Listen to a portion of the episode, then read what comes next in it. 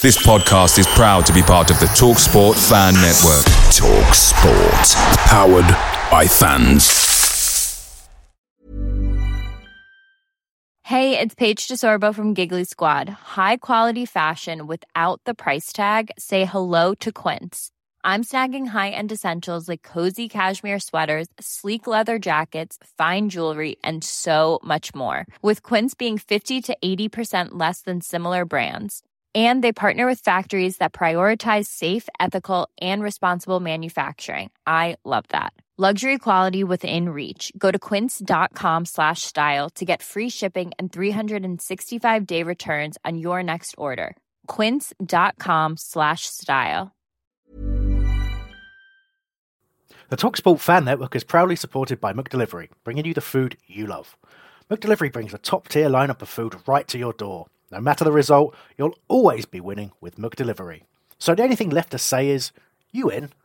Order now on the McDonald's app. You can also get reward points delivered too. So the ordering today means some tasty rewards for tomorrow. Only via app at participating restaurants. 18 plus. Rewards registration required. Points only on menu items. Delivery fee and terms apply. See mcdonalds.com. Live commentary. Uh, Andy Dorman now plays the ball. Great ball through to Sekajja. Completely through there. One on one. The keeper. Oh, it's a foul. It's a penalty. Penalty. Oh, it's saved. Saved by Paya follow-up goal. Crazy Apaya follows up his missed penalty. Congratulated by Kieran Cadogan. Live interviews. First of all, a uh, big welcome to, to Steve Parish and to Gareth. Um, thanks for coming along, guys. To have come into football really on the basis that there's one possibility for us to punch above our weight and move the club to the next level, to be then told that we can develop a kid to 16 through our coaching that presumably then is not as good as their coaching or, or, or, or you know, their facilities are better, you know, their cones are better than ours or, or, or whatever it is. and, and yet we get to, you know, a player at 16 and they can come and take that player for £130,000. Expert analysis got home very late and feel very, very rough today. But that's another story. But, uh, mm, smack bottom. Well, most of the time anyway. Holmesdale Radio. Whether you're listening live or to the podcast, call us now to air your opinion. 0203 4755 999. That's 0203 4755 999. Hi, and welcome to Whole Radio. My name's Chris Hambling, and I'll be your host for the evening, as always. With me today, giving their expert views and opinions, are Joe Holyoke and Mark Ross. Hi, gentlemen. Hi. Is Mark even there? Oh, yeah, oh, yeah, hello, I'm here. Yeah. Hi, Mark, yeah, yeah. Those guys have been practicing their hellos all day today. Um, Mark's having some trouble with his internet, so we've got Ben stepping in to do an impression of Mark every time he cuts out, which is what Evening. you just heard there. Evening, Ben, You're right? Yeah, not bad. Good, good. And uh, yeah, you heard from Jell as well. I'm going to move swiftly on. Uh, we'll find out what those two slash three people have to think about the uh, have had to think about in the last seven days shortly. But here's a quick rundown of what we have for you today. Uh, there'll be a quick roundup of the week's news with our regular news in brief feature. We'll review our first competitive game of the season against Exeter in the League Cup. We'll, all, uh, we'll have a good look back on the frustrating defeat yesterday versus Watford, uh, and we'll talk about where we think it went wrong, and we'll ask ourselves and you about whether the message boards are full of legitimate complaints or, or a degree of hysteria. Uh, we'll work through all of your contact from the last few days and various topics. Uh, we'll have news on how to enter our competition to win the ticket to the Charlton away game. And finally, we'll look ahead to both the game at Bristol City away on Tuesday night and Middlesbrough the following Saturday. If you don't want to talk to us today, you can send an email to radio at holmesdale.net. Yeah, you can also give us a ring. It's 0203 4755999. You press 1 to be put through to us in our virtual studio, or yeah, or Skype as it's also known. Uh, you can also ring that number 0203 4755999 at any time. Use option 2 to leave us a voicemail. We've got a couple of those today. Uh, if it's good enough, we'll play it out on the show, uh, whether it's a post match rant, a drunken ramble, or something you want to ask and you just can't wait to do so. Dial the number and give it a go. So put the number in your phone now 0203 4755 999. Calls charged at your local rate. Anyway, on with the show. Here is News in Brief. All the latest news from around Selhurst Park. This is News in Brief. The Palace Development Squad welcomes Premier League giants to Selhurst Park on Bank Holiday Monday, the 27th of August, for the first home game of the new Barclays Development Under 21s League. The game kicks off at 3pm at Selhurst Park with tickets priced at £5 for adults and £1 for concessions uh, which are over 18, under 18s and over 65s. Uh, when purchased in advance, uh, they, uh, they increase to £8 for adults and £1 for concessions on the day of the match. And the increase is on the day is designed to encourage pre-sales so the club can plan for the appropriate number of fans attending. The new development coach Jamie Fullerton will face a strong Liverpool side managed by Frank McParland and likely to include the likes of England youth internationals Raheem Sterling and Michael Ngoo and Spanish starlet Jesus Suso Fernandez in the. Midfielder Alex Marrow has joined League Two side Fleetwood Town on loan through until January. Has made 25 appearances in his Palace career, and last season spent time on loan at Preston North End. Marrow featured in the development squad pre-season and will hope regular games will see him get back to the form he showed before his injury nightmares. Transfer rumours from the terraces this week have Palace linked with moves for Barnsley's Matt Done, Peterborough's Paul Taylor, Bristol City's Yannick Bolasie, and loan moves to Wayne Routledge and Kemy Agustien. Done was injured in Barnsley's first game of the season and is thought no deal was on the cards there. No further confirmation has been available on Taylor. Dougie Freedman indicated it may be a short while before loans could be confirmed, but Bolasie has made a request to move from Bristol City, and their official site have confirmed he wishes to return to the London area. News in Brave. Brave. Brave. Doc Brown. Ra- rage, rage is key to rap. You gotta understand that, right? Rage is vital. You have that fire in your belly. You know, I think of all my mates who rap. They, you know, they, they, they you could give them a, a topic like police, race, politics. You know, th- th- anything will get them fired up. It'll inspire their lyrics. I mean, me, I, I, I can get angry and start rapping about politics. Do you know I mean? I'm too much of a fence sitter, too wishy-washy. I'm apathetic. You know me? I'll be like, fuck Nick Clegg, he's a wannabe. However, I do agree with some of his policies. Comedian, actor, singer, and Palace fan. Yeah, that's right. I said it. Why do you think nobody ever give you any credit? Why you last on the list of your doctor's patients? Chronological or is your surgery racist? What type of dog shits on the pavement in front of your house? Alsatian, racist. Say you're typing in a search engine, trying to write haters with a Z at the end, and your computer goes, "Did you mean haters?" That's how you know Google's racist. Coming soon, exclusively on Holmesdale Radio. When you're down and out and you're really up against it, just remember the basics. It's a mantra, repeatedly say this. You're not a loser, it's just everybody's racist. My God, that was a longer promo than I was hoping for there. Thanks, Mikey. Uh, we're really looking forward to having Doc Brown on the show. He's, he's stepped on a couple of FYP episodes, uh, which are really, really good quality. Fantastic comedian. Looking forward to that. So more on that as soon as we have it. Um, yeah, so just a quick reminder of a kind of a couple of ways you can get in contact with us today. Obviously, there's Twitter. We're twitter.com forward slash whole radio. If you want to message us, it's at whole radio in your message. And also the chat room is, is there for hopefully there's one or two people in it. It's uh, wholeradio.net forward slash chat. And I've been asked to point out when I say whole radio, it's H O L radio.net. I don't know if that makes any difference to you, but maybe it does. I don't know. Um, so anyway, look, we'll move straight on now to discussing that Exeter match. Uh, we're not going to dwell on it too long because the Watford game has come along and is much fresher in the memory. Uh, but it's nice to go back and have a look at what was what was actually a win. I travelled down there myself. Um, the other guys weren't really there, so it'll be a lot of me talking and hopefully those guys interrupting with a few questions as we go. So, uh, in terms of the lineup, we started with you know pretty much a strong team and not that different to, to what we saw against Watford. Uh, but one of the differences we had Lewis Price in goal. Uh, right back was uh, Joel Ward. Um, Centre backs were Ramage and Martin, with Dean Moxey at left back against his old club. Uh, KG sort of occupied what was essentially a left wing role to begin with uh, in midfield, with uh, Garvin O'Keefe occupying centre midfield, um, and then Wilf Zaha on the right hand side with Murray and Easter up top. Uh, so it's interesting little, uh, interesting team selection. A few people saying it was the second string, and I don't think at the time we realised that, that Paddy was out with an actual injury. Um, and yeah, so uh, it, it wasn't. Yeah, it sort of kind of changed from being a, a reserve kind of friendly, so uh, sorry, friendly team, a reserve team, um, and it became apparent that that's actually probably as strong as we could have picked. So that, that's the first thing sort of we, we drew from it. But I mean, yeah, again, I didn't have a, as you would have heard last week, I didn't really have too many hopes on what we'd do. And I'd say overall, Exeter were a, re- were a decent side, and I have to be honest and say that us winning 2 1 was pretty harsh on them.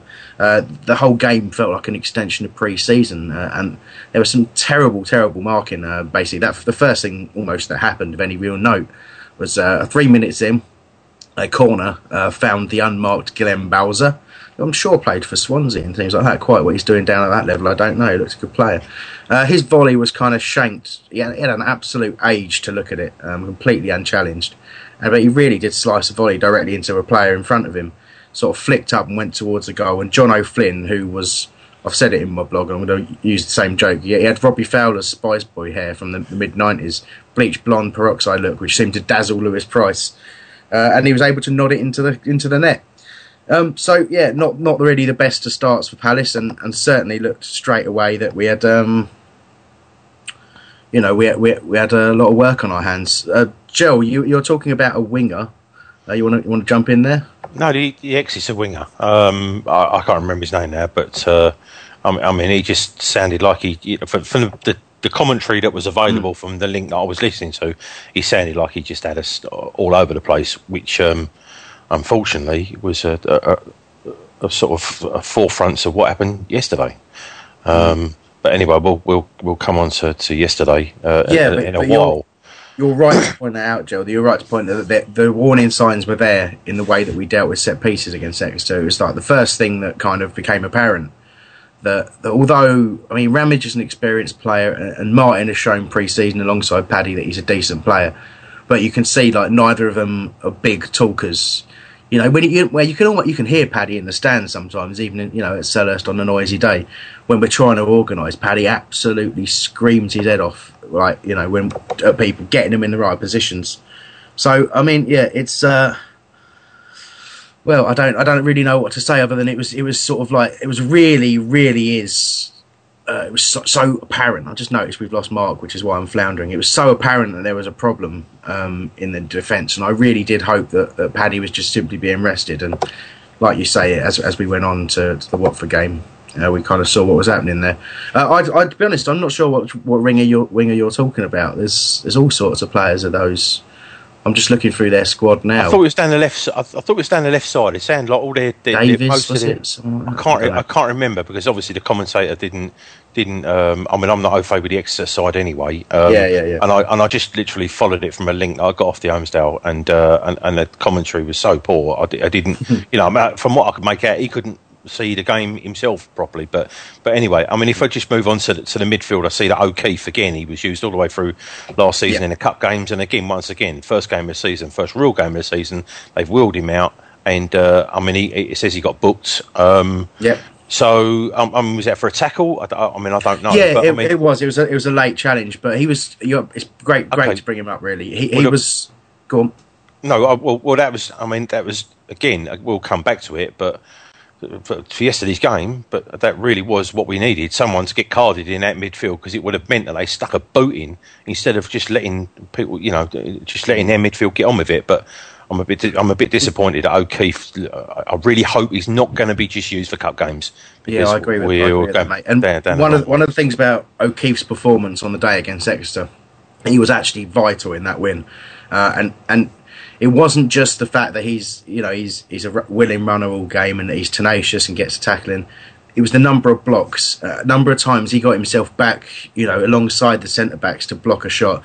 Must have been three, four in quick succession in the first half that were just, you know, he came out of nowhere to get a block on a shot, and we weren't up to it. And you, again, we talked about it uh, yesterday, which we'll come to, but you know, sta our defence standing off players quite a lot, and he was getting himself in those gaps. You know, quite obviously recognising that there's a problem there, uh, and it was vital in us in us keeping the, um, the you know the keeping their shots out, and, and they Well, were restricted to long chances. Sorry, With- Joe. with- okay. Without that, no, it's without a doubt. I mean, the other, the other thing is as well. I always think it, it, might, it might just be me. Like I said, I've said before, I people watch, and sometimes I don't actually watch the passes. I like to watch other players and see what they're doing.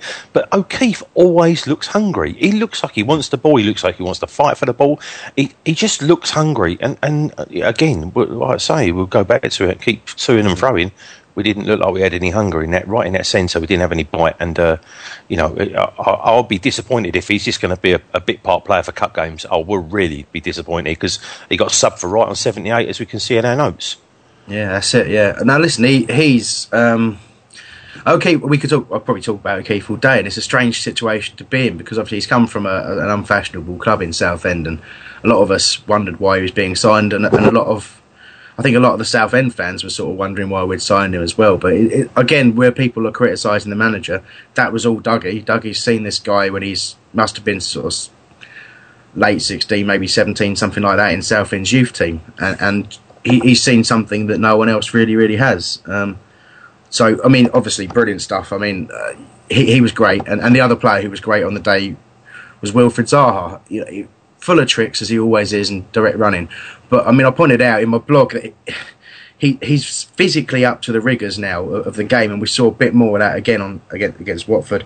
He doesn't used used to go down and sort of roll about a bit every time he got a, a nasty challenge he gets on his feet now. There's a couple of challenges against Exeter where he jumped straight up and he was in the defender's face. Now, I know people are a bit nervous about his temper and what have you, but I like to see that in a player, and I like to see that now he's filled out a bit, and now he's people are starting to sort of bounce off him when they challenge him. That he's not afraid to put himself about either, and if he gets a bad challenge, he'll tell the defender it's a bad challenge. And I'm starting to I'm starting to really really get excited about Wilf this season. Um, fantastic player, really really is. Um, so yeah, yeah um, I'll, make I'll make you right about Wilf. I mean, the other thing is as well. With you know, with all due respect to Exeter, you would expect Wilf to terrorise them anyway. Mm. You know, you you would be because he is a class apart. And, and, like I said, but I mean, the other thing, what we haven't really said, and we can go into individual performances and go. But the thing is, that was a potential banana skin for us. You know, we were coming off. You had you had that into into yesterday. We're we're a good cup side. You know, we we went a long way in this cup last year.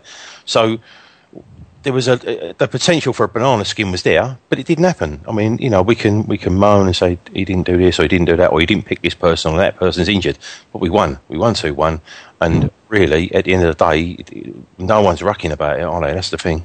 That's right, Chris. Yeah. Would you say um, that um, he selected a team to win that match in the sense that you know he he sees like a good cup run as as as making it for a good season? You know, based question, on the selection. Mate, I mean, do you, th- do you, think he's thinking? A lot of people were commenting on the the cup run put us off our league form, and that often happens when teams go on cup runs. But um, maybe it did, maybe it didn't. But you know, when he went down there, as you said, it was a strong side he selected. Yeah. Uh, it, uh, were you surprised at the strength of the side, and do you think he would have played more of the youngsters, or do you think he thinks that the you know it's a it's a positive thing winning, whether it's in the cup or not, and so. Yeah, forth. listen, mate. I think I think obviously I've not heard, I've not really heard Dougie talk about the cup run this uh, cup run this season. I've I've heard the owners talk about it. I've heard uh, Steve Parish talk about it and say that you know maybe take less of a focus on the cup because it, it took our eyes off the league run. I've not really, I don't, I can't really recall Dougie saying anything specific. But w- when we went down there and we looked at that team, we kind of thought it was a, a weakened team, if you like. But it's only now that we've seen the selection of hindsight. And, yeah, you know, it's with hindsight that we see actually it wasn't a weakened team at all. So Dougie's obviously did set out to win that game, and, and, and well, we did, and we did. I, I, don't dwell too much further on this one. So, Joe, quickly. No, I mean the, the, other thing as well is that if we keep progressing in this cup, the, the, the cup run turns into a cash run and that's got mm. us out of you know that, that we earned, I'm, I don't know the figures. We would have earned a lot of money out of last year.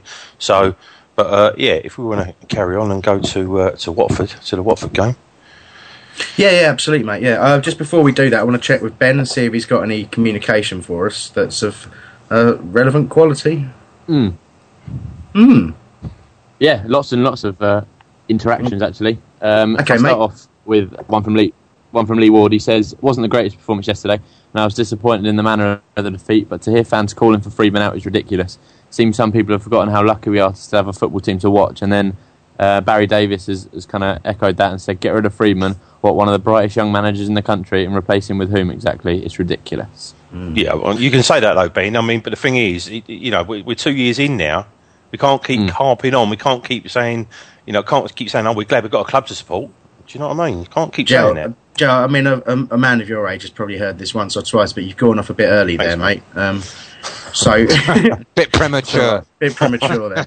But we're to get into life. that, mate. I know, yeah, yeah, yeah. It's terrible, isn't it? Listen, man, we're, we're going to go into that in a second. And Ben's right to bring those two points to the fore at the moment. I mean, you know, obviously I know Lee. Lee- Lee's a he's a very passionate Palace fan, and he knows his stuff. And you know, he, he I think he's right. You, you have different opinion. We'll get into that in a little while. But what we've got first of all, um, we've got a couple of little uh, voicemails left. Um, I think this one's left by uh, occasional whole radio presenter Furhad. Um, hopefully Mikey's got that. So we'll have a quick listen and then we'll get straight into it. Hi everyone, uh, it's uh. Just got back from the game. Um, it was a disappointing result today with Palace on the wrong side of a 3-2 scoreline. We've all been waiting for the start of the season with the hope that the team would deliver a victory in front of the fans on Family Day, but uh, it wasn't to be, sadly. Um, you know, Julian Speroni had an off day today, um, but you know every footballer has an off day, even the great man himself. Um, but the important thing to remember is that we win and lose as a team. For me, the turning point was uh, when Johnny Parr came off for David Wright. Um, I understand that Dougie probably wanted to protect the lead, but as a result, we lost our shape, and a midfield of four central midfielders struggled to contain Watford thereon. Um, I think there were other options on the bench that should have been utilised in, in this heat. Um, there were some positives. You know, Watford couldn't handle our pace as Zaha looked in great form. Um, looks like he's learnt a few new tricks over the summer as well, and they were well executed. Despite conceding three goals, our back four looked pretty good, and it was interesting to see the pre-match drills of Curtis Fleming before the game. Um, Joel Ward looked good on the right, and uh, I can tell you for sure there aren't many aerial contests that Aaron Martin will lose this season. Um, there aren't any easy games in the championship. We don't have a right to win any game, but this game was there for the taking, and Watford took the opportunity presented to them. We lacked that attacking prowess up front. I've no idea why Easter wasn't involved today, and I can't believe I find myself saying this, but we would have been better with Chris Martin in the team. Thankfully, we have a game on on, on Tuesday against Bristol City away. Uh, hopefully, this will get the game this game today out of our system. Cheers. Bye. Some very good comment from Ferd, and I think what what he touched on there um, before we go into reviewing the actual game is, is absolutely right. If I, I look down the sort of squad of players at the end of the game, sort of well, not straight at the end of the game, I had to get out of the pub first, but uh, when I finally sort of had a, had a quick look at everything, I couldn't really pick out anyone who'd played badly. To be honest, you know, there were certain things that were wrong. And certain mistakes players made, and um, I think you've got a comment, Ben, from Kieran Nash that sort of echoes what Furhad was saying. Yeah, we do. Yeah, he's written and he said, uh, I think it was a one-off. Speroni had a shocker, so hopefully he can make up for that next game. Bring on Bristol. I think that definitely echoes what Furhad said. I mean, Speroni didn't play very well yesterday, and he, he Yeah, I was one of forgot a few players. Yeah, yeah. Actually, it's a very good point. Looking down the squad, I've obviously missed Speroni because he did have a shocker, and that's such a rarity. But I mean, obviously, anyone who's at Welling will know that he um, had a little fumble from a long range effort there, and I mean, two long range goals that really he's got a hand to both, and one he's just fumbled. You know, it's a worry. I have to say, it's a worry. Um, but you know, it happens, and hopefully it won't happen again. Hopefully it's out of, out of his system. So listen, we got we got plenty to go through here. So I'm just going to really quickly run down the teams, and then we'll get into talking about it. Um, well, I say the teams, the Palace team. We don't really care about Watford's team.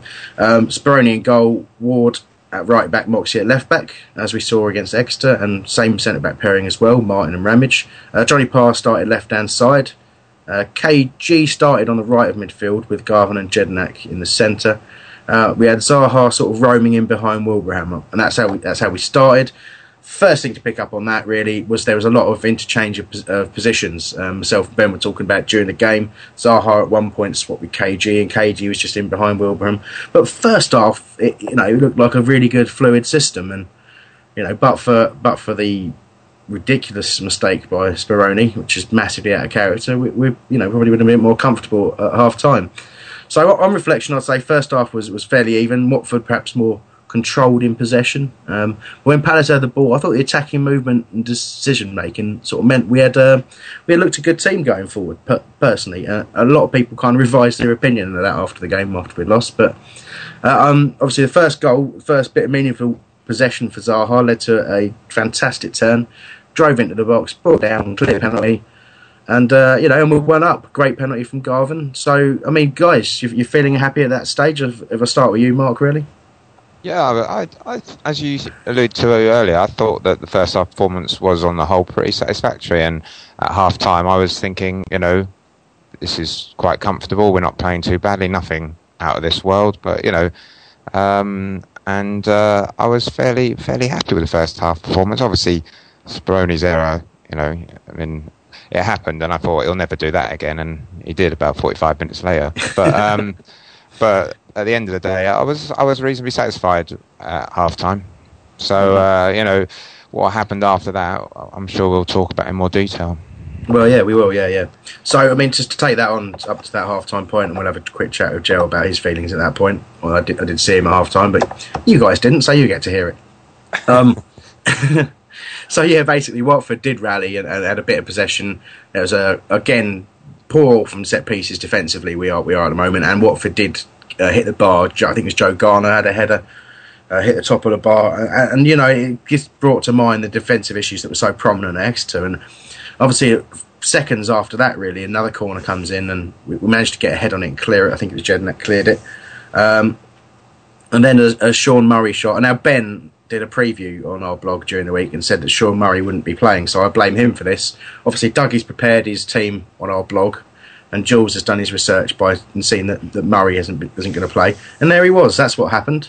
Um, but yeah, nothing shot, curled into into Speroni's sort of the mid midriff, if you like, and just bounced out. And Martin Taylor, who's you know he's getting on a bit now and really had no business uh, getting to that ball first. Uh, the defence has switched off. No one's followed the ball. Everyone's you know it's, it's bad when a when a lumbering centre back is the quickest player to a ball, is, is my opinion. So again, defensively, very upset with that. Um, we had a little bit of a spell after that when we looked slightly unsure and but uh, you know a sort of long ball forward. Wilbraham jumped up with Nyron Nosworthy, fell into the path of Owen Garvin, who yeah, brilliant, absolutely brilliant. Drove through a, a, crowd of defenders, finished brilliantly, smashed it in that bottom corner. Happy days, you know, two one up. Look, you see if you, if you ever look at the highlights, you can see on everyone's faces, everyone's delighted. What a great day, you know, sunshine, Palace winning, playing some decent football, hooray! And, yeah. So, Joe, half time, you happy? Um, yeah, reasonably. I mean, it wasn't fantastic football, but it was it was steady. Just sort of along the lines of you know when we played decent last year, along the same lines. The only thing I will say straight away is that from from set pieces, from Watford set pieces, I thought we looked a, a lot taller and a lot stronger. I mean, obviously Gardner, six foot five, we've taken him out of the equation, but you know, it, it's nice to to look down at the right back side and see someone who's uh, taller than five foot six or five foot seven. But I mean, that, that, that's by the by. I just want to go back to the to the uh, Watford equaliser. First of all, is yep. the, the the professional side of that fella scoring that goal was that he followed the ball he followed the ball up. He was waiting for a mistake. Nine million times out of whatever, it's never going to happen, especially from Jules. But the one time he did, he's got he's got Bob Watford player standing six foot in front of him who just knocks it over his shoulder. So you've got to give him a little bit of you know a big up to him for following in because the other thing was none of our defenders did. Mm. But you know, I mean, I suppose they've got that they've got the the confidence in thinking I mean, it's you know, you've got to be honest with you. Most of the people in the ground, most adults in the ground, would have probably saved that because it was straight at him. But like you yeah. say, you make a mistake, he's paid for it, and he'll be feeling worse than anybody. You know, um, yeah. Uh, well, listen, if you add up what he's done, the good and the bad, it, you we got to let him have a few mistakes because he's yeah, just a, he's a blinding keeper, no matter what way you look shame, at it. Shame it happened the way it did, and it was nice. I mean, the crowd were fantastic all game. Well, they um, were straight away as soon as it happened. Uh, they're all yeah. straight on his name. You know, the Holmesdale was on his name, cheering him on. You know, and that must it's going to give you I'd, I'd, I'd, not seen that because you know he doesn't make many mistakes. I'd, n- I'd never seen that before, and I thought that was really good. I thought you know it didn't, it didn't even start in block B. It was like all of a sudden it, everyone stood up and just it was really really good. But yeah. overall, on the halfway, you know, half time, I thought yeah, we was mm. they just didn't look like they were going to run right on us at, at all. Um, he couldn't see it, and the guy I was sitting next to, Pete, he just went. I can't see him beating us, and, and he yeah. was right. We couldn't see see us losing. He said, "I can see a goal or two for us in the second half." Yeah, yeah, and Pete said the same to me on some half time yeah. as well. Um, but Mark, what were your feelings? Mark, oh, where's, where's Ben when you need him? Ben, can you be Mark for a minute? What you want my thoughts on the game, or just Well, he, he just he just he just messaged me to say he had something to say. What do you think it might have been? Um, well, it would have He's- involved. he's Uh, um, I'm that there, hungry. Mark thoughts. I'll uh, I'll read some tweets to, to fill in. the Yeah, yeah. Can you do that? Yeah. Cheers. Um, yeah, one in from Sam Ward. He said it wasn't as bad as some people said. It lacked leadership and simple passing, though. Personally, yesterday, where was KG playing? And we've I know we've touched on this. He says one minute he was playing on the left wing, then attacking mid, then defensive mid, all over the place. Um, Alessandro Penn just tweeted and he said Ward had a good debut and was a constant threat. He's worried by a lack of firepower though if it doesn't work out for Murray this season. And Kieran Nash has kind of followed that up and he said we score the odd goal, but we need a consistent goal scorer like Lambert's for Saints last season again, or in fact today he scored. Uh, get a good prem striker on loan. Uh, Wayne Gallagher, one more, has said uh, some fans calling out for signings. What would be the point of spending the wage budget signing a player that won't improve the team? So, what are your thoughts on that? Well, it's, it's interesting. Again, myself and Mark had a little bit of a drunken row at the pub about signings. Um, unfortunately, Mark's not here right now unless he's come back in the interim moment. No, he hasn't. Uh, and basically, he you know he was talking about the fact we got got a few. You know, most of our players have been for nothing. He said Ward's the only one we spent money on, and obviously I flipped my, my flipping lid because we've just had you know the chairman on trying to explain to people that a free transfer isn't free uh, and things like that. Do you know what I mean? Uh, Mark's back now; he can join in on this. Um, so yeah, we, we were we were just sort of saying that yes, it'd be lovely to to go and get a signing, but spending money on a signing doesn't guarantee any kind of success. And we have spent money, but uh, I, listen, I take the point. We're, we're not a we're not a great attacking force, um, and and if we're going to go out and you know what do you do? What do you do when you've got a limited budget and you want you've got to try and find someone that someone else hasn't seen? You know, Chris, Chris. Yes, Mark. You have to just look at QPR's thrashing yesterday, and that kind of sends a message out, doesn't it? Signing a lot of lone players doesn't necessarily the answer, and like Palace need to strengthen. And I understand Dougie Freedman is being cautious. Obviously, we've seen that over the summer. We haven't got a lot of money, and it is imperative on the display mm. yesterday that we sign the right sort of players, particularly a winger who can cross. But you know, just by signing a load of players willy nilly doesn't doesn't guarantee any success. And QPR Yeah, look, five you- 0 yesterday, and and I can understand. Yeah, you know, you're bang on, Mark. It is, it, does, it is like that. I'm going to let Joel come in in a second, but I just want to make the point that while, whilst we're saying, sort of echoing the, the statements coming out of the club of there's no point buying just for the sake of buying. There's also there is a point to be made that there's no point, um, you know, if, you're not good enough at the moment, then sometimes sometimes signing a player who maybe just has a bit more experience might not be as good long term, but sometimes just getting a bit of experience and freshening something up does make a difference as well. So anyway, right, there, there was a couple of points I wanted to pick up. Firstly, and, and again, it was it was something that again, like I said to you, our people watch, and it was really really good to see that we had. Uh, uh, I'm going to call him Wilbrahimovic, right? But sitting on the halfway line when we were defending corners. Now it didn't happen every time, but it happened, and I was like, hang on a minute. That's we want to see that because what it did, it made if he stood on the halfway line, not in an offside position, right, it kept two of their players back, which meant they couldn't actually go forward. They couldn't sit in between, they sit in between the, the on the edge of the area, which is what which is exactly what happened in the second half when we sat back and then just. But on um, on the other side of it, listen, we're supposed to have this fantastic academy, whatever it is, a grade one, grade two, or whatever we got. Now, listen, have we not got a forward there? Have we not got these- any kids? Seriously, we must have some kids. I'm, Mm, I, I, I, I refuse. I refuse to believe that we haven't got a kid. Right, look, Michael Owen when he come through. If you don't give him a chance, uh, what if he plays four four two, right? And one of these kids is going to run his backside off. He will try and get on the end of everything. It will. It will. If he gets caught offside every game, at least you're just going to go with playing two up front. And the other thing as well, what I did notice is that you've got uh, uh, and and Wilf. Now he, he was winning loads of headers, right? But but Wilf was on the up was fifty yards away from him. Now we need to if we're going going for flick-ons, you know, um, like we like we did last year with. Um, Murray. uh, and, uh, yeah, with Murray, uh, but but, see, they, they, they, again, they look, they look very similar players to me. But but I think Murray's better in the air. But that's that's just me. All right, I just thought he, he days, flicked yeah. better. But, Um, on, on one game, on one game, you know, but they were fifty yards apart. And I said again, I said to Pete, well, that's a bit, you know, if we try, if we're trying to go two up front, you can't be fifty yards apart. You need to be fifteen yards apart. So Well, listen, I, I thought first half when Wilf was up alongside and just in behind uh, Wilbraham, it was a lot, looked a lot better. You're bang on there, and um, I think as the game wore on, it just got less and less apparent. You know, got less and less players close to him. Look, we'll go on about that second half because that's where things really did change. I know Ben's got a tweet about Wilbraham, and we're going to go to Mark about the formation, then we'll, we'll get through the second half. So Ben, Yeah, just quickly jumping back to Wilbraham, I think that's he's a player that divided opinion yesterday. We've got a tweet in from Jack Maddox. He said that Wilf, Moxey, Garvan, and Jedinak were his men of the match, and I think most of us would agree with that. And he said also, why are people putting Wilbraham down? He didn't stop running yesterday. I think a lot of people agree with that, but a lot of people will say that he didn't really make much impact on the game and, and didn't do a lot. Yeah, I'd say I've seen him play better in pre-season, um, but but primarily when he had at the time, think the game I'm thinking of, uh, it was Easter alongside him, where Wilbraham looked, looked something else. I tell you, he just, just created so much for Easter.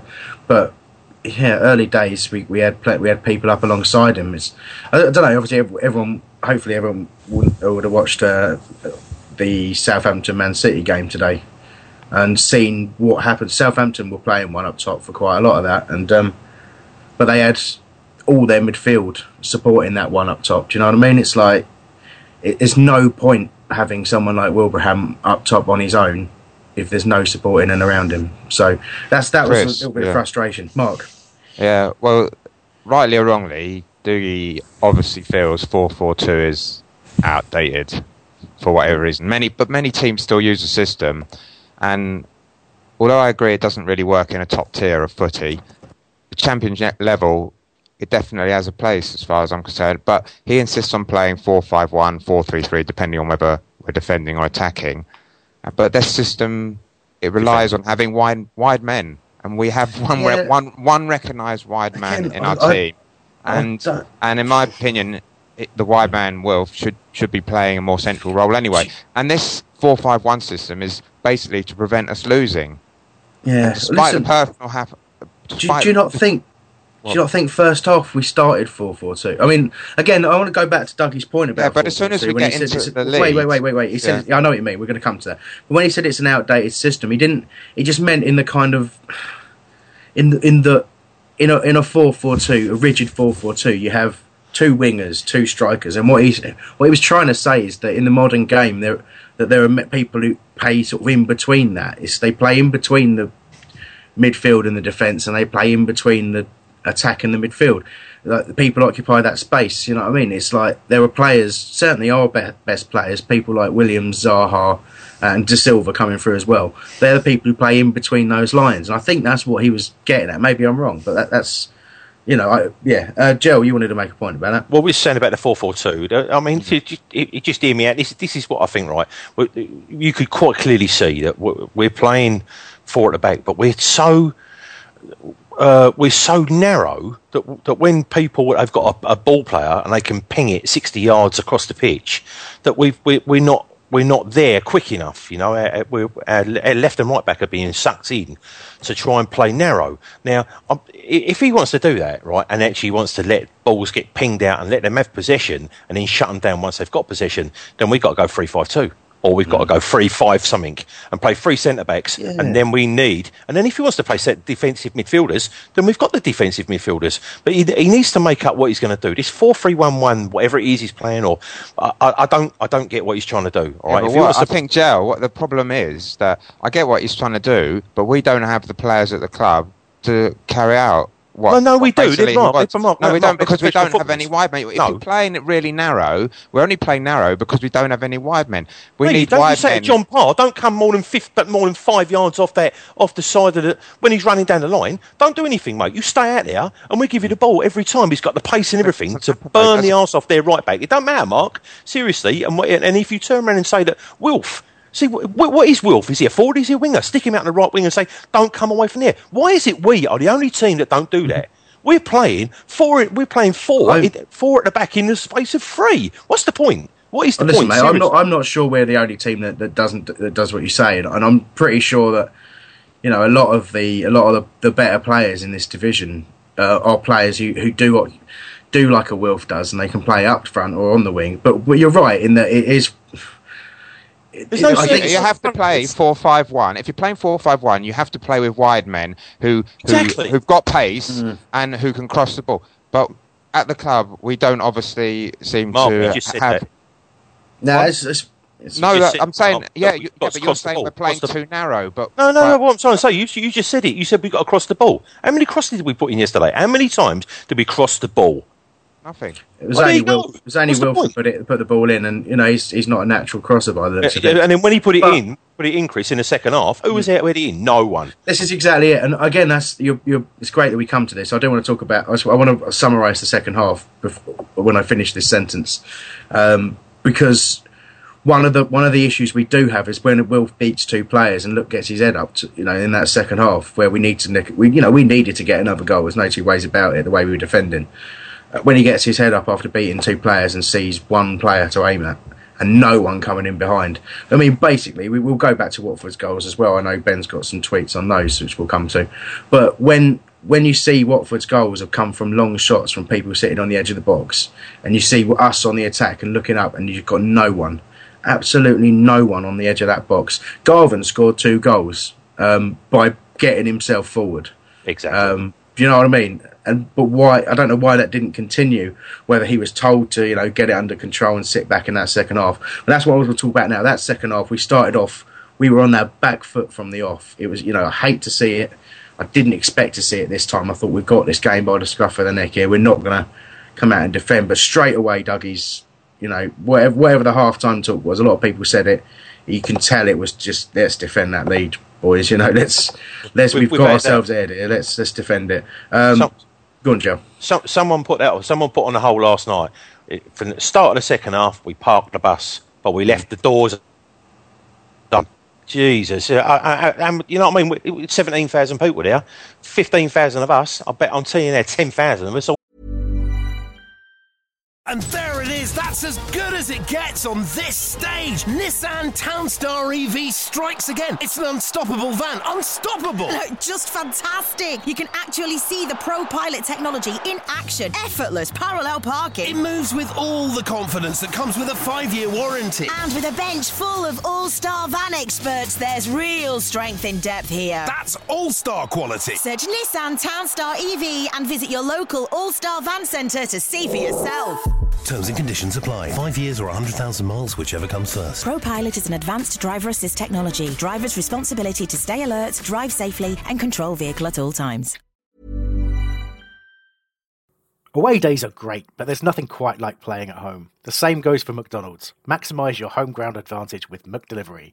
You in? Order now on the McDonald's app. At participating restaurants, 18 plus, serving times, delivery fee, and terms apply. See McDonald's.com. knew what was happening.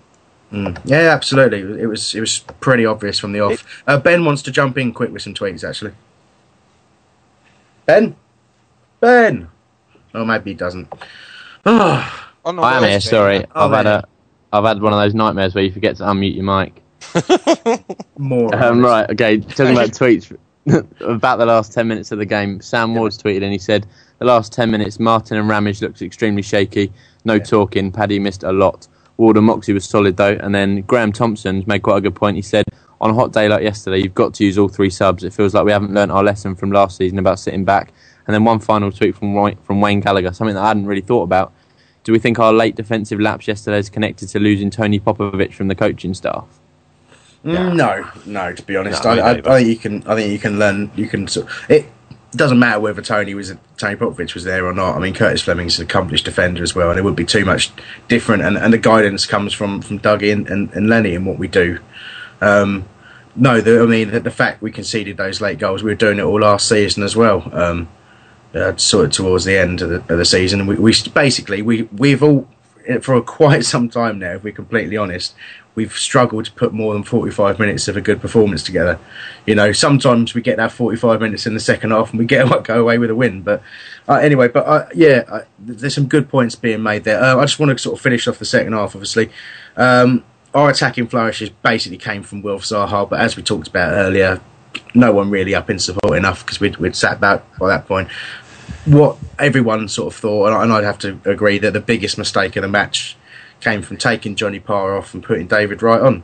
Uh, I can, can totally understand what Freedman was thinking, and what I think he was thinking anyway, in that I'm, I'm looking around just before this all happened. I'm thinking we just can't get the ball here. You know, we're not retaining it. We're getting a foot in, but it's going to a Watford, you know, person straight away. It's it's, it's getting a real problem getting a, a hold in that midfield. So Dougie's looked at that and he's made a decision to bring David Wright on for John Parr. Now I don't know if Parr was tired and or suffering from the heat or anything like that. There's no way of really knowing exactly why.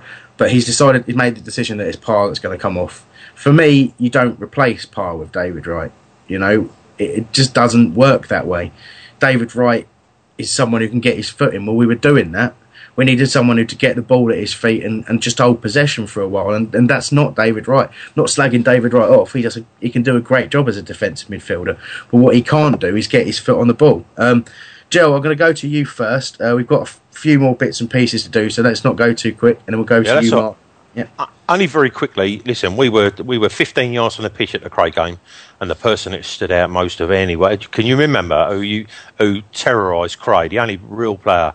Can you remember? And we, I just went. He, he would not be out of place playing in a championship game. Do you remember who I said? Remember mm-hmm. Sekajja? Sekajja yeah, down, yeah, down the yeah, left hand side. Yeah, you liked him that day. Yeah, yeah. Jesus Christ, that kid! I'm telling you now, he's a kid. But but the thing is, how hungry did he look? You know, he's just he's played first team football. Well, why he was on the bench yesterday, Yeah, yeah. I mean, why? I mean, De Silva played first team football. Why? uh, Sekajja mm. played first team football. O'Keefe played first team football. You know, I mean, the, the thing is, if I just want him to come out and go, look, what we don't want to do is to start conceding loads of goals. Well, if you sit back, no matter what, you're going to concede loads of goals. And I'd love to see the stats on how many goal, how many times last season, four, five, six times that we conceded or we lost the lead in the, inside the last five minutes. I'll tell you now, that'd be horrific. We, we Yeah. will be. I reckon we will be bottom of any stat league about teams that got that came away that had three points in the bag, eighty-seven minutes to go, had the three plus the two extra, and lost the game. I'm telling you now. That's what. That's the disappointing thing. That's the disappointing thing about everything. Is that you just think we can't will for giving the ball. Do you know what I mean? I know it was a hot day yesterday and everything else, but you know, you, we just didn't look sharp in the pass. You know, we had we, we had p- passes that looked lazy passes that were not broken leg passes, but they were just you know, and their players nipped in front, got the ball off us. You know, Yeah, just- right. And they, they they disrupted us, and it's it's Yeah. what you got to expect when you're. You know, he's like a world class. You know, Zola is world class.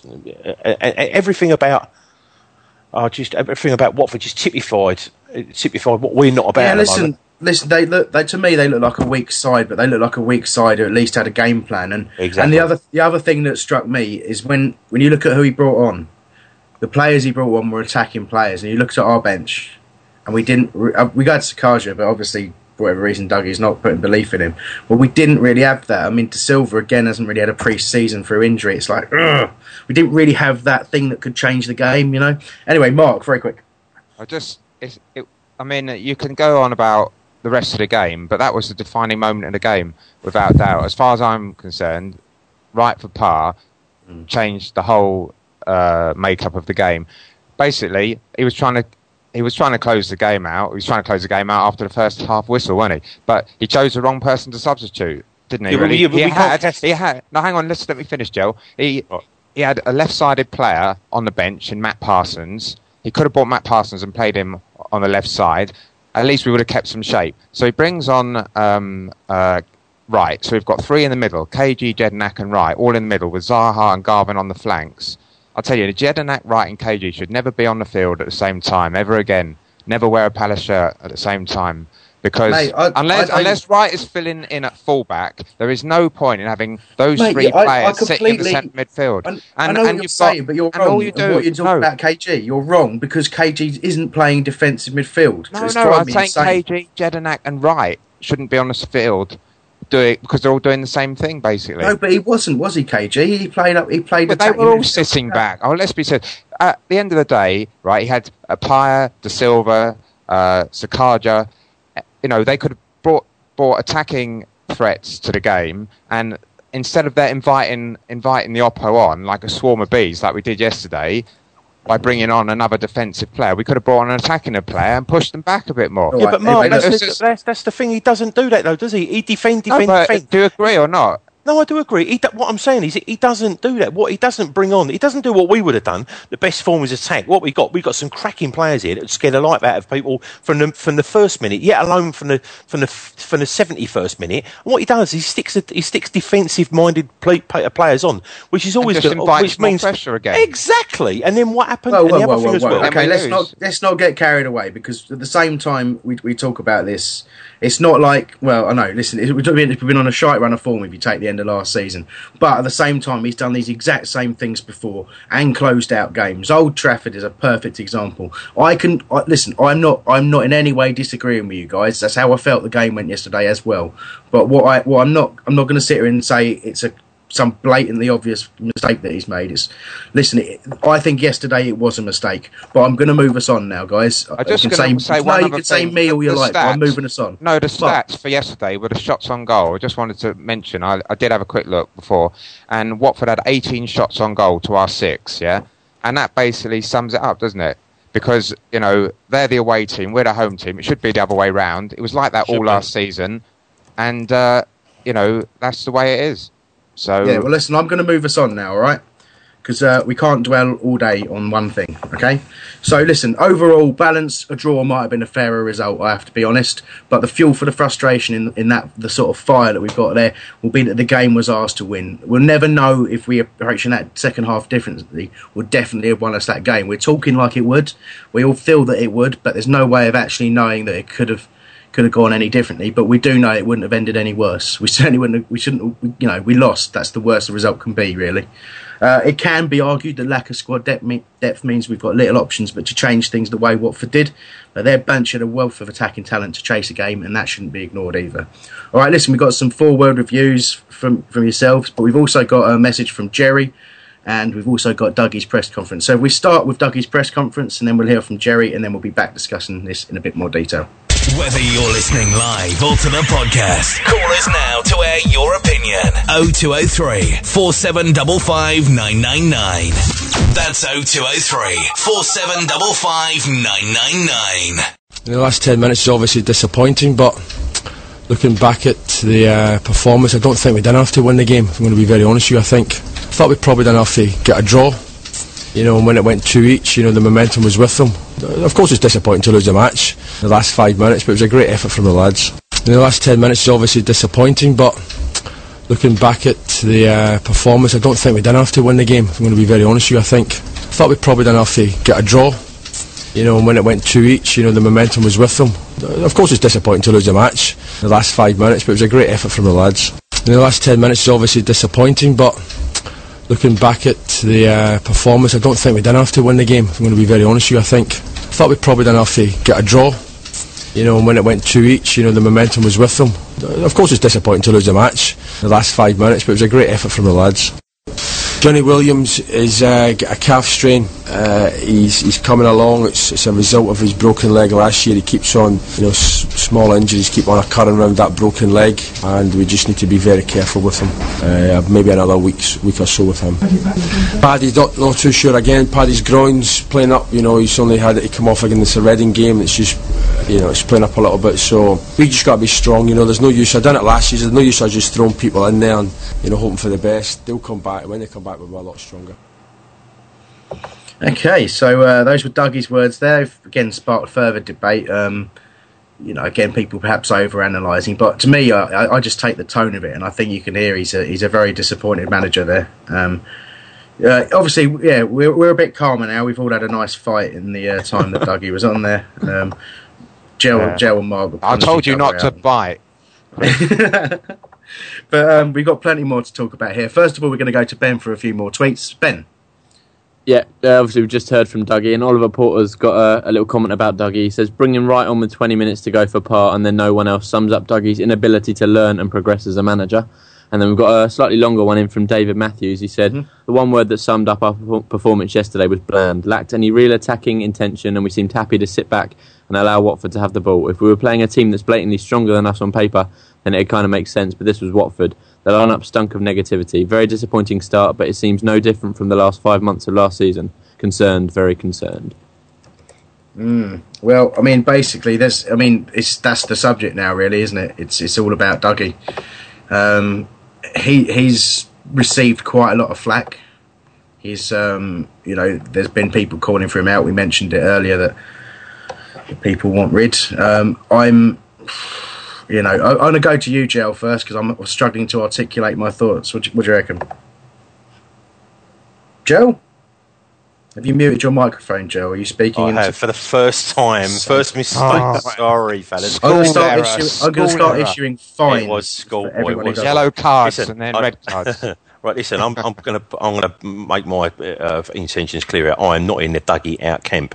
Right, but what he needs to do. Listen, he's, he's got a wealth of experience on his uh, at his side uh, with a, with a Charlton geezer, and like he I don't think we should be playing like this. But anyway, listen. My my thing is as well. We should not be. We got to stop dining out on this Man United thing.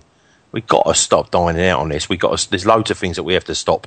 Going, oh, we did this last year, and we did that. This is this year, all right. But what people are saying is, is that when you go to the when you go to the press, the press is not going to go, oh, Palace lost their first game this year. What they're going to do is they had lost 22 or 23. That's what they're going to say in the league. They're going to point out this year's form. You know, 2012. They ain't going to go back to this season. So, and that's what's going to start concerning people. When People read the papers. They're not going to go, yeah, we lost our first game. You know, we're getting spanked. Daryl, we were getting Daryl. properly spanked. Yes. Daryl, like I agree. I'm not in the pad. Uh, I'm not in the sort of Dougie Freedman out camp at all. I mean, I've read what people have said, and I, you know, don't agree with it because just, he made a mistake yesterday. But Speroni made a couple of mistakes. We, what are we going to do? Shoot the bloke? But I mean, uh, He's he made the odd mistake. Yeah. yeah. Anyway, we're not going down that road. Very, we're not getting into political debate here. Anyway, despite the odd mistake that he's obviously going to make in his early managerial career. Of course. There's no doubt Freedman loves the club and he will do all he can to make sure that we do not fail. And I honestly believe that. And all the people that say he's not up to it, this is the early years of his managerial, managerial career. And, you know, there's, there's no way that, you know, you, and I don't see how anyone at this moment can say he, he's got to go. Just on on ev- everybody makes mistakes, Mark, you know, um, and we can't shoot the bloke for it. He loves No, the you're right. You can't say he does it on purpose. These people who, say they want him out, you know, they've got to take a reality check. Wh- who are we going to bring in? Listen, mate. I, I, I'll, take I'll take a point before I answer, answer that. Really, um, I uh, Bubs, who posts on both BBS and Hull, posted earlier, and, and the gist of it was, um, you know, I don't necessarily agree with everything he says or anything like that, but I, I know he's a guy who knows his football and he knows his Palace, and he made the point that should we, as a as a championship club, really be allowing a manager to cut his teeth? Um, let's forget for a second, suspend that it's Dougie Freedman and that he knows the club and that he achieved some, you know, fantastic things last season, which people love to forget. But he, he really did. It gave me, gave me some of my happiest Pa- Palace memories last season. Um, people will say that's irrelevant, and then that, that's like me saying that our run of form last season is irrelevant. I'm not going to, you know. But anyway, uh, is it is it right that we give someone like, you know, a a young unproven manager the chance to cut his teeth at championship level? Yeah, of course Uh, it is. just, Just, yeah, but it'd be just be like saying we got a 17 year old kid who can run, you know what I mean, run like the wind, and he's got a decent right foot in him, but we can't give him a chance. Oh no, no, we are. We're doing that already. Yeah. But anyway, I'm just saying, do, do, do whatever. It, it don't, it's not down to me. I don't pay his wages. Do you know what I mean? It's down. We got four. We got four chairmen. The, the thing is, they're not only are they Palace fans, they're businessmen. And the thing is, if it all starts going, it all starts going bandy, and they and they will recognise that. You know, I can't see them sitting there and, and going, yeah, he was great for us. He scored some really important goals, and he kept us up last year and did this, that, and the other. I think if they see it going down the drain, I think Steve Parish is is uh, he's a businessman enough, or his business now is to just go adios, and then Right, I Joe, think he'll be then. gone. Joe, do you, do you think? Um, I said if I'm not take- in the if- out camp. Yeah, no. But do you think if it wasn't Dougie Freedman and inverted commas Dougie Freedman in charge, and it was a George Burley type character, He'd be gone here. Freedman would be gone? Do you think well, so? Well, it was. George Burley was gone, wasn't he? He had a he had a rubbish run. He had. A, I'll tell you what, it wasn't as bad as that run at the end of last season, and he was So gone. is, is, so is Doogie living Wait, wait, on wait. on the Yeah, ex-player He's hero done- legend done- status? dining Maybe, out. maybe, maybe to a point, guys, but you shouldn't ignore, ignore. It was a very different job, and that's not necessarily that saying that Burley did a worse job, but it was a different job. no, at no, the no, no, time. no, no. I'm not wasn't saying And, that. Free, him to Burley, wait, wait, wait, wait, wait. And I'm saying Burley as an Freeman. Freeman might well be doing his brief better than George Burley did his brief. He might For do, but we were example, playing better football for example, Burley. George Burley signed Andy Dorman. All right, but anyway, listen, we're going to hand over to Ben because he's got a relevant tweet. Ben. Yeah, one positive and one negative about Dougie Freeman. If I go for the positive first and then the negative, Sam Wood said, I think people are jumping the gun a bit. Think back, saved us from relegation and then got us to the semi final of the Cup. We're only one game in. And then I asked if, if Dougie Freeman was the right man for the job. And Matt Miller said, if said job is slowly suffocating the life out of our championship status, then yes. Mm, well, Matt knows his stuff as well. Um, so uh, again, I can kind of understand the despondency. I'm not. Let's say I, I I'm really struggling here. I, I do support Dougie now, and I do support the decisions that are being made. But I think it's, I think some some in some ways we're not really appreciating the job that it is. But but also it's hard, isn't it, when you're looking at the game and you don't feel that anything's changing. Like you're, you're hearing what's being said. Like we're gonna we're gonna slowly build the, the attacking side of the team up. You know we're gonna start the season stronger than we finished the last one, and, and these things aren't happening. And that's that's where it becomes frustrating, even for someone like me who's a very positive person. And you know, and I like to think that I try and think something. I think these things through. You know, I try and if, if you know what Steve Parish was saying just the other week, I, you know, I try and listen to it and actually think, well, is that a fair way to behave? Yes, it is a fair way to behave. Our transfer policy, I think, the way it's been explained is brilliant. It's, I'm really glad that I I've had that information, but it doesn't make it any more le- le- any less frustrating, if you know what I mean. So, like, I, I, just think, I mean, we've got we've got a few more tweets on the subject that I'm going to let Ben go to, and then we'll have a little bit more of a chat about this. But like, um, I, I, just I, what what I don't like is us being so reactionary, and, and, there's something again I'm going to talk about, which was the booing at the end of the game, uh, yeah. which was very reactionary. But I think a lot of what's on the message boards doesn't really match what people were saying in and around the ground. And it, it seems like, again, I think it's a lad, um, Ashley, I met at the pub, uh, posted Rain Eagle and Hull, and he said that the thing with the way people behave on a message board, and he's bang on about this, is that they post their first, you know, everyone's first thought about something tends to be an extreme. And people post that extreme. So you get everyone's arguing about extreme points of view, like extreme negative or extreme positive. But really, everyone kind of feels a little bit closer in opinion than they're, they're really admitting. But they feel that they have to kind of defend that extreme point of view. Uh, ben, I'm going to go to you first, and then we'll come to the rest of you guys. Mm, yeah, it seems to be something that's really um, cutting people in half, really. Kieran Nash has said, no, I think he's too young, drop him to assistant manager and bring back Coppell. Uh, John Finn has said, yes, he's the right man for the job. Sometimes the Palace faithful, uh, Henry VIII like, clearly a problem with transfers. We lost a skirmish, not the war. Uh, Oliver Porter has said he doesn't seem to be learning his lesson. This is mine and many others' main concern. Richard McNamara said he's not happy with the style of play at the moment. Needs somebody to take control in the centre of the park and keep the ball, but it's too soon to out Dougie. All right, listen. I'm going to give both Joe and Mark a chance to say something, then I'll come back. Joe first.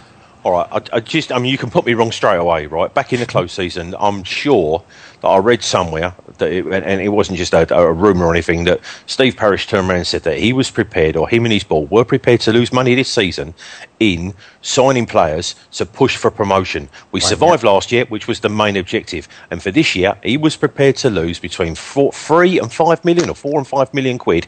That was what mm. they were prepared to suffer as losses, right, this year right. for a promotion push. Now, I'm just saying, if I'm wrong, just say I'm wrong. But I'm yeah, not. no, Joe, sure I, could, I could put you straight because you clearly haven't listened to our podcast from the other week, and that means I'm going to sack you.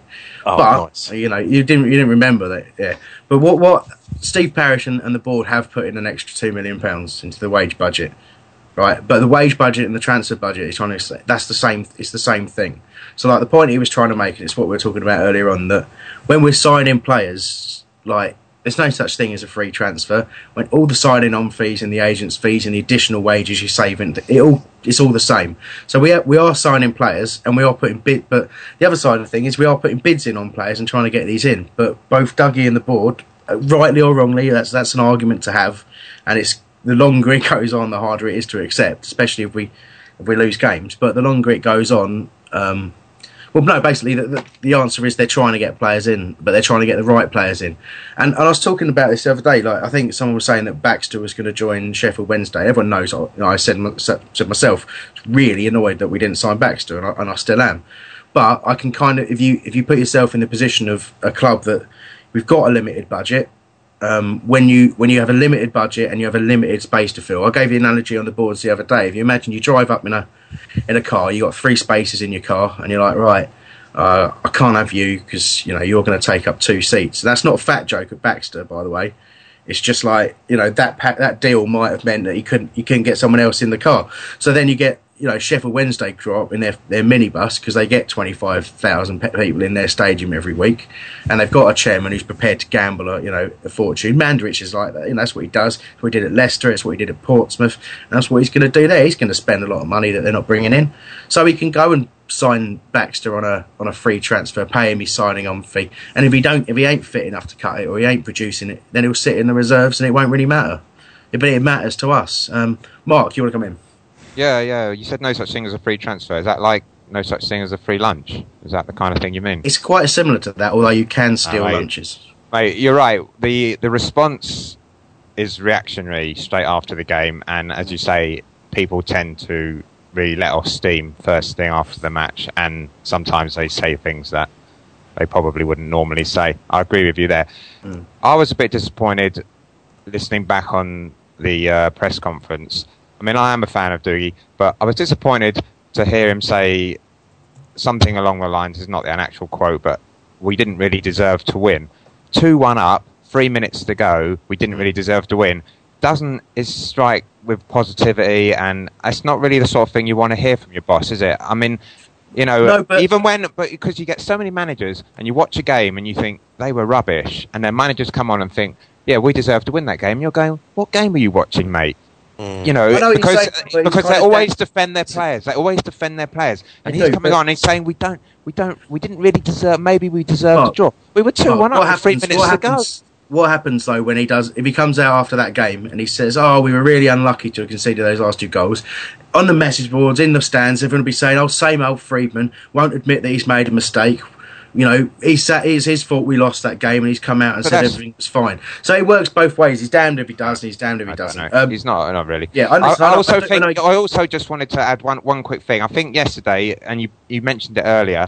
I think we lacked leadership yesterday, and we really missed Paddy. And I think Yeah, and I yeah, think yeah. that was a very very vital part of the game, where where where although Totally, he may not be the best centre half, he is a great captain.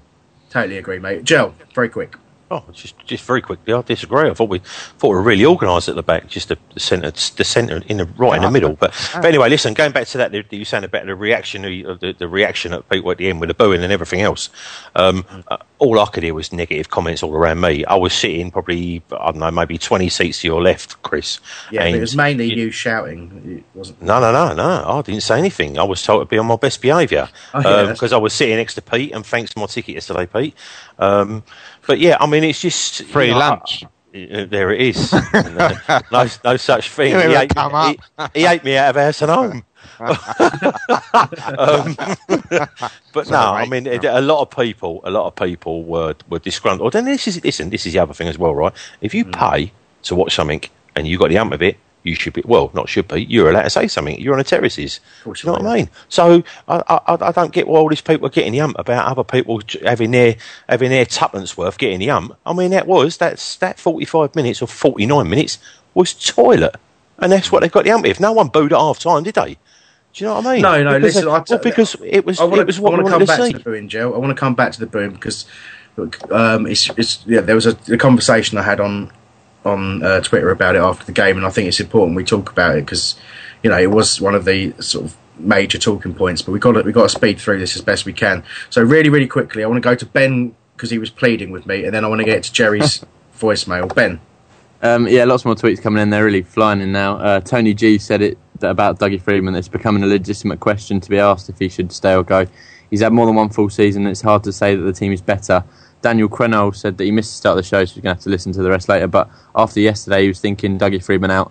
Having calmed down a bit now, and considering we still have Paddy and Johnny Ertl to come back in, I think we could do okay this season. Keep Dougie Freedman, but tactics must change at home. And then one more um, in retaliation to the, the Matt Miller tweet earlier about Dougie strangling the life out of our championship status. He said that Matt needs a reality check. And he said he knows people are posting this on the message board, so it's fair enough to discuss, but it's far too early to get rid of him. No, I think that's fair. It's, I think a lot of people will be. I think yeah, yeah, they're they're bang on. It's right to ask. It's becoming a legitimate question, uh, and but after one game, yes, yes, we've just seen the end of a season, but you do you genuinely do have to write, wipe the slate, slate clean, and you have to give Freedman a chance for that to get his signings in. You know, we've we've just got. Um, it, it, it's it's wrong. Like we've done too much now to start talking about getting Dougie out now. Do you know what I mean? It's like maybe you come to Christmas, you come to the point where you're where you're approaching a new transfer window. If there's nothing happening on the pitch, if the signings he's made don't make a difference, if you know if he doesn't have a plan in place, if he's looking like he's floundering, if the team aren't believing in what he's doing, then that's the sort of time you make that sort of decision. But it's it's fine to be questioning it, but it's not fine to be you know throwing abuse left, right, and centre, in my opinion. But listen, there's there's yeah, sorry, I just, I just want to get getting away from the Dougie Freedman situation. Um, yesterday, I must say that I thought the atmosphere at Selhurst Park was absolutely tremendous. I Mm, thought yeah. it was colourful, it was lively. I mean, as even with Jules' his balls ups, they were still singing his name. I thought A, B, and C block A, B, and C. Their display, the colour, the atmosphere. I thought it was absolutely fantastic. I've, you know, I bet I think the players loved it, and and I, I think you know credit to all the fans that turned up yesterday because I think it was a really. I know we lost, you know, we've been all over that, but I think it was a really successful day. You know, uh, off the pitch in terms of you know the support was great, the singing, the songs were non-stop. I mean, we're the home team. How many games as away? You know, we go to a lot of away games. So all the fans sit there, you know, miserable faces, don't sing. Uh, you know, I thought Selhurst Park was rocking. Yeah, yesterday, absolutely right. and It's I- such a shame think- not to. Yeah, we didn't get the result, but I tell you what, best fans in South London, mate. yeah, absolutely, mate. Listen, I'm I'm going to run through a few more things. It's best fans in South London. Anyway, I'm going to run through uh, a few more Just little bits and rub that in. pieces. Um, yeah, I want to. Well, let's first of all let's hear. Jerry uh, is a regular contributor to the show, as, as you all know if you're a regular listener. Very positive man, but I think it's when when you hear this message from Jerry, it's quite apparent that that you know even he's getting a little bit uh, jittery and, and questioning a few things. So we'll just hear from Jerry. I'm not probably won't discuss it in any major detail afterwards because he's just he's saying a lot of the things we've talked about, but I think he crystallises it pretty well. So we'll hear that now. Hopefully, if the producer presses play on the comment from Jerry. Wake up, Mike. Mikey? Oh, you know what? You just can't get the stuff. Um, before that happens, then I'll just do a, a few a set of the four word reviews that we had from yesterday. Instead of that, uh, Rob McGregor and Dan Skipsey said same old, same old. Uh, Da- Dean Miles said negative tactics once again. Mark Davis said sting in the tail, which is the most creative one. Well done, Mark. Uh, Daniel Krenor said we scored twice. Yes. Um, ben Nagel, oh, I know him. He said long way to go. Uh, Stuart Linham said uh, need to spend money. Um, Dan King had two. One was look like relegation candidates, and the other was good start, poor finish. Uh, Ian said easy, we are hopeless. Craig Chapman said same shit, different season. Alex Daniels said George Burley style collapse. And Rob Hollins said no goal scorers, Freedman's fault. Well, interestingly, we did have a, a goal scorer of two goals there. Um, so, Joe, you wanted to make a point while I try and work out what's happened to Mikey. Yeah, no, it's not a point. It's uh, it's just at uh, at half time. You know, when we met up at the top, um, uh, we went for a, a drink, and I found a, a, a Palace shirt uh, in a bag. With uh, there was a, one other item in it. I'm not going to say what it was, otherwise people would be scrambling for it. But the uh, and, and the person, if they're listening to this or or know someone that lost a brand new shirt um, and left it there at half time, is with the uh, with the club. So I, I gave it to the to the club shop. Um, but yeah, going back to that, what you said, Mark, just really quickly, I thought the fans were fantastic yesterday. I really did. Um, but you know, I mean, but we're always fantastic. So Yeah, even even two 46 year olds sitting here singing and dancing about as we were yesterday, we were. Uh, it was, was really terrific, good. it was. Yeah, it was. Uh, There's listen, some- um, I want to go back. I'm sorry to interrupt you guys, but I just want to hear hear from Jerry as I promised earlier. Mike is claiming he didn't hear me ask him that, so he didn't hear me ask him and then shout Mikey. But anyway, um, we'll hear from Jerry now.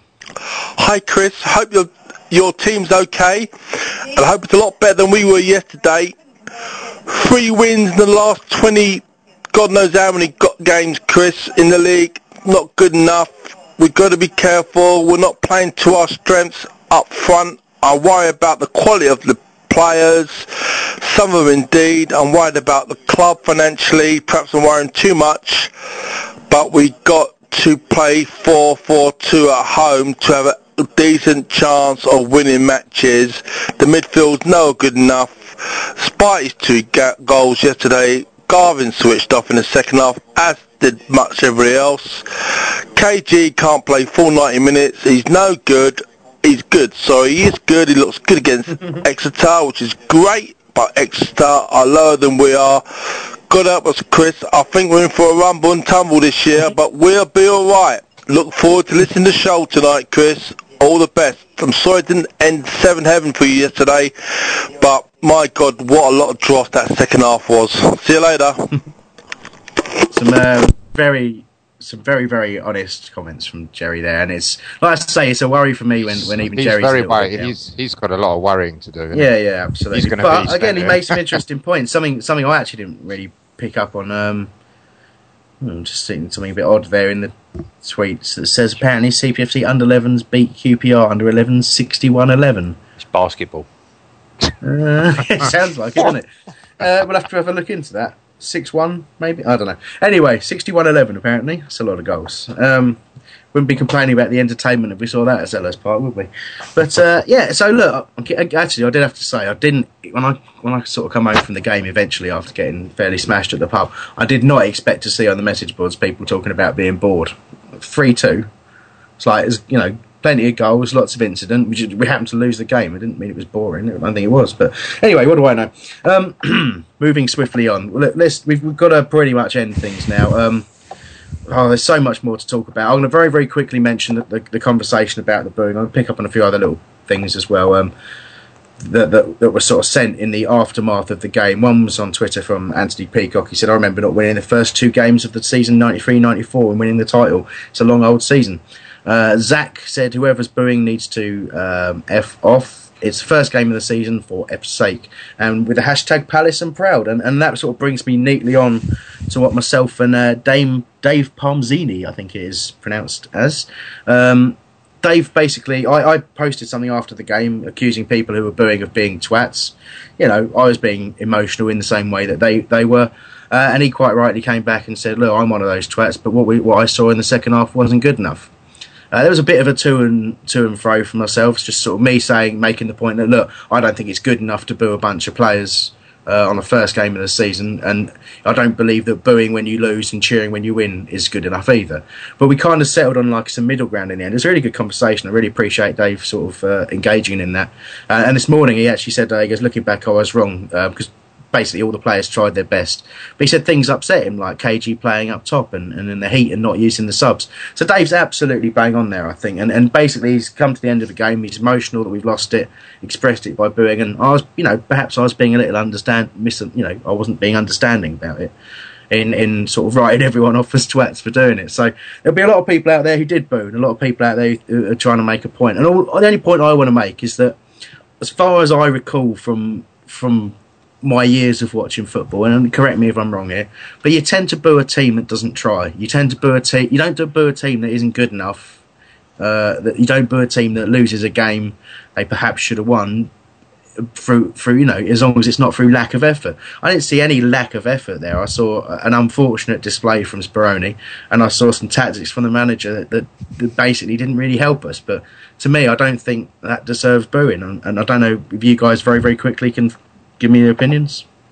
No, I, I- just think people have the right to to express an opinion, and if, if by booing, they, they, they've got every right to. You know, I mean, like I say, pe- a lot of these people that were booing yesterday would have seen the end of last season, or the, you know, the, the five months of last season. And, and if and if they booed then, uh, it, it's just to carry on. Listen, if they'd have, if he, if he'd have tried something different, and people could have gone, hang on a minute, he's done something different here, but he hasn't. That's the thing. That's what people are up in arms about. And it's only taken 45 minutes, but you know, it's, he, he hasn't changed. I mean, All right. I- it's frustrating. Yeah, it really cheers, is. Joe. Listen, uh, listen. I need to. I need to sort of pretty much end with this. There's some more, plenty more information to come before we end in the next couple of minutes. So just let me steam through it, guys.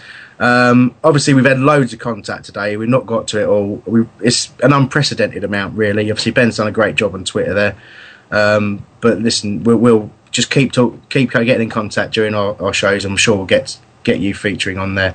As soon as we can. But like, yeah, apologies there. Uh, Brad Cab tweeted and said, unfortunately, I can't concede today's attendance of 17109 being our biggest of the season, other than Brighton, Charlton, and Millwall. Um, and Ramsey on Facebook has said that Dougie Freedman needs to hear some home truths. At the moment, we're playing not very good football, and we keep losing games. I was hoping he could improve on what he inherited from George Burley. With a few notable exceptions, we've not looked that great under Freedman. I hope he can turn it around by mid-season, as I'm not sure he has the benefit of the honeymoon period he started his managerial career with. Okay, that's just a few little thoughts to sort of end on there, and a kind of a a theme for the show, really, uh, which I hope changes. Anyway, uh, a few little plugs for us. Um, our blog is up. Uh, I haven't updated it since the Exeter win, which I'll hopefully update it uh, maybe tomorrow or something with some comments about Watford. Uh, but that's holradio.net slash blog. That's H-O-L radio.net slash blog. I've just remembered Ben put a Watford preview on there after I did that, so that'll be the most recent thing.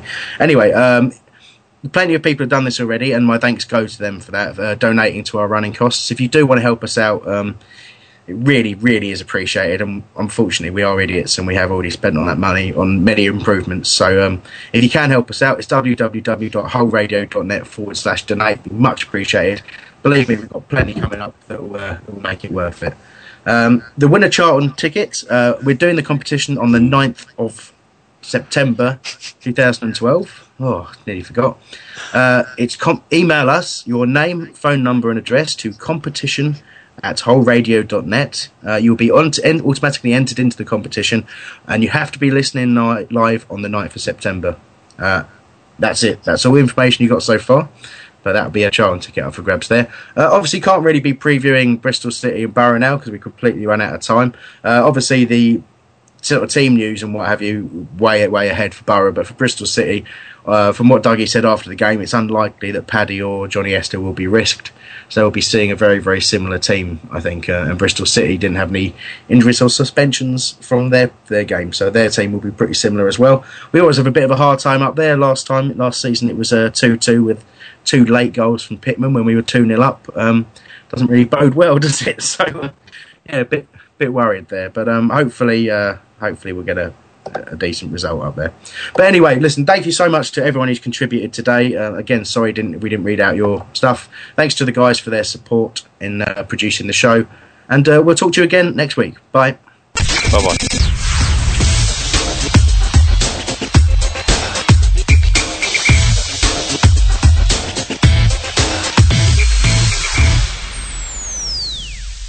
Doc Brown. Ra- rage, rage is key to rap. You gotta understand that, right? Rage is vital. You have that fire in your belly. You know, I think of all my mates who rap. They, you know, they, they, they you could give them a, a topic like police, race, politics. You know, th- th- anything will get them fired up. It'll inspire their lyrics. I mean, me, I, I, I get angry and start rapping about politics. Do you know I? I'm too much of a fence sitter. Too wishy-washy. I'm apathetic. You know, me, I'll be like, fuck Nick Clegg, he's a wannabe. However, I do agree with some of his policies. Comedian, actor, singer, and Palace fan. Yeah, that's right. I said it. Nobody ever give you any credit? Why you last on the list of your doctor's patients? Chronological or is your surgery racist? What type of dog shits on the pavement in front of your house? Alsatian, racist. Say you're typing in a search engine, trying to write haters with a Z at the end, and your computer goes, "Did you mean haters?" That's how you know Google's racist. Coming soon, exclusively on Holmesdale Radio. When you're down and out and you're really up against it, just remember the basics. It's a mantra, repeatedly say this. You're not a loser, it's just everybody's racist. It's the 90th minute. All your mates around. You've got your McNugget share boxes ready to go. Your mate's already got booked for double dipping, and you steal the last nugget, snatching all three points. Perfect. Order McDelivery now on the McDonald's app. You in? At participating restaurants, 18 plus, serving times, delivery fee, and terms apply. See McDonald's.com. And there it is. That's as good as it gets on this stage. Nissan Townstar EV strikes again. It's an unstoppable van. Unstoppable. Look, just fantastic. You can actually see the ProPilot technology in action. Effortless parallel parking. It moves with all the confidence that comes with a five-year warranty. And with a bench full of all-star van experts, there's real strength in depth here. That's all-star quality. Search Nissan Townstar EV and visit your local all-star van centre to see for yourself.